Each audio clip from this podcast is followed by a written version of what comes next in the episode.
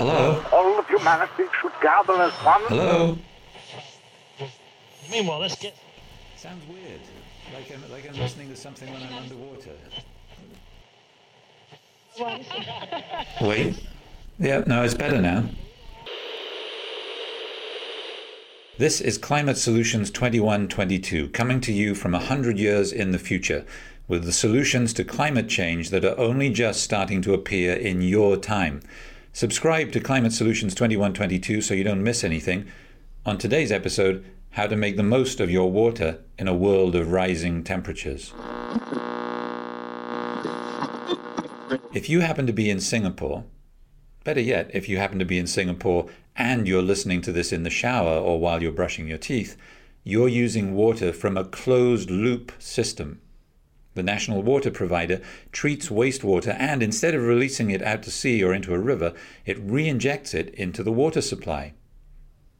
Don't look disgusted. Not all wastewater is stuff you flushed out of the toilet. There's water from the sink and the shower that isn't so dirty. Back in 2022, Singapore is a severely water challenged country with little of its own resources. By 2040, it's going to be one of the countries most vulnerable to water supply disruptions. But thanks to their efforts to become self sufficient, it's years ahead of many other countries when it comes to treating water. Their work will pay off. By 2060, 85% of Singapore's water demand will be covered by new water, that's water that Singapore has cleansed in this closed loop system, and desalinated water. So, this closed loop system doesn't make added demands on the environment. It's the kind of thing that will be developed in other cities around the world in your near future. I mentioned toilets. There you have the idea of biogas in the wastewater on an individual level. There's already, in your time, a German company working on a toilet that treats waste and cleans the water so that it can be used for gardening. This will be very important as a technology in Africa for use on the many small subsistence farms. So, what else is floating into your future? Well, wastewater actually carries a lot of energy within itself. Wastewater has five times as much energy contained within it as the energy required to clean it. In particular, wastewater contains a lot of organic material that can be used to produce methane. Collect that methane from the water, and you can produce a lot of heat and electricity. But wastewater is an even more valuable source of thermal energy, which makes up to 80% of the energy that can be extracted. Thermal energy, recovered through technologies such as heat exchangers and heat pumps, can be used for district heating or cooling agricultural greenhouses, and that kind of thing. This is because wastewater exhibits a relatively high temperature as it comes from warm sources such as showers, dishwashers, washing machines. That's just one of the innovations you'll be seeing more of in the next decade. Not only water and energy can be extracted from wastewater, though, it also contains nutrients, most importantly phosphorus and nitrogen, that need to be removed so as not to overload the aquatic environment. You might not hear about it a lot, but in the right doses, phosphorus is an element essential to sustaining life on the planet. Why? Because it's a necessary element to produce our food. Phosphorus, in its phosphate form, is therefore needed to fertilize the soil. But back in the 2020s, you were running out of it. Extractable phosphorus mineral resources were predicted to become scarce or even exhausted in the next 50 to 100 years. At the same time, you were wasting so much of it that it polluted the waters and became a leading cause of eutrophication, which is when the water is overloaded with nutrients. Part of how we solved this crisis, though, had already been invented by the time you're listening to this. Technology to extract up to 85% of phosphorus already exists in your time. You just need to increase the technology and start implementing it across the globe.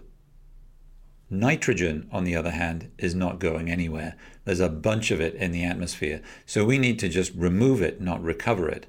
But the method you use to remove nitrogen from wastewater results in the formation of nitrous oxide, which is a potent greenhouse gas. If you recover the nitrogen instead, you can reduce greenhouse gas emissions and avoid the overloading of the aquatic environment with nutrients two birds with one stone. That's going to be an important point of attention in treatment technology choices and operating conditions back in your time because water and wastewater utilities are responsible for up to 7% of all greenhouse gas emissions. Now, I know what you're thinking. These technologies are going to cost a lot of money, but don't you worry about that. Back in 2022, everybody's getting worried if robots and automation will take away their jobs. Well, just a 1% increase in the rate of growth of the water industry in Europe in the 2020s could create up to 20,000 new jobs. We already talked about digitalization, which is going to be a key innovation in water management, and it's going to have a big impact on our ability to deal with climate change because with temperatures rising, water becomes more and more precious. Think of how digitalization is starting to work in a city or even a home in your time. You ride your bike down a bike path and sensors turn on the lights ahead of you instead of running lights all night in case someone rides that way. That's just one feature of a smart city. Or maybe your home has a smart meter that tells you when demand for electricity is low and therefore when you can use it cheaply. If you don't have a meter like that now, by the way, you will soon. These kinds of digital smart features are coming to water systems too. They'll improve the detection of leaks. They'll figure out the optimal way to store water around the system to prepare for a rainstorm. That means digital flood protections creating extra water storage space so that areas don't become flooded. The water sector evolves more slowly than others we've talked about because it uses big infrastructure that doesn't have to be replaced for decades. But all these changes are coming. Look at desalination, taking seawater and turning it into water for domestic, commercial, and industrial use. It's been around for three decades before 2022. Gradually, though, it's becoming cheaper and cleaner. Certainly, it's widespread. Almost all Malta's water is desalinated, most of Israel's water, too. There'll be more of it soon in places that don't yet fully realize they have a water shortage. Because water, not enough of it, or too much of it causing flooding, is also an issue in places that have always seemed to have just the right amount of water in the past, like Germany. In 2021, flooding in Germany cost 35 billion euros. The solutions for these problems won't all be digital, they won't all be about big pipes. Water experts are looking at what they call nature based solutions too. That could mean changing infrastructure so that, for example, floodwater is guided into a field where it can seep away into the ground instead of sitting in concrete pools that don't drain fast enough and can overflow. Next time you're showering or producing some biogas in the toilet, listen to the rest of our series, Climate Solutions 2122. Subscribe on Amazon Music, Spotify, Apple Podcasts, and all the other big podcast platforms. Thanks for listening to Climate Solutions 2122 from the European Investment Bank.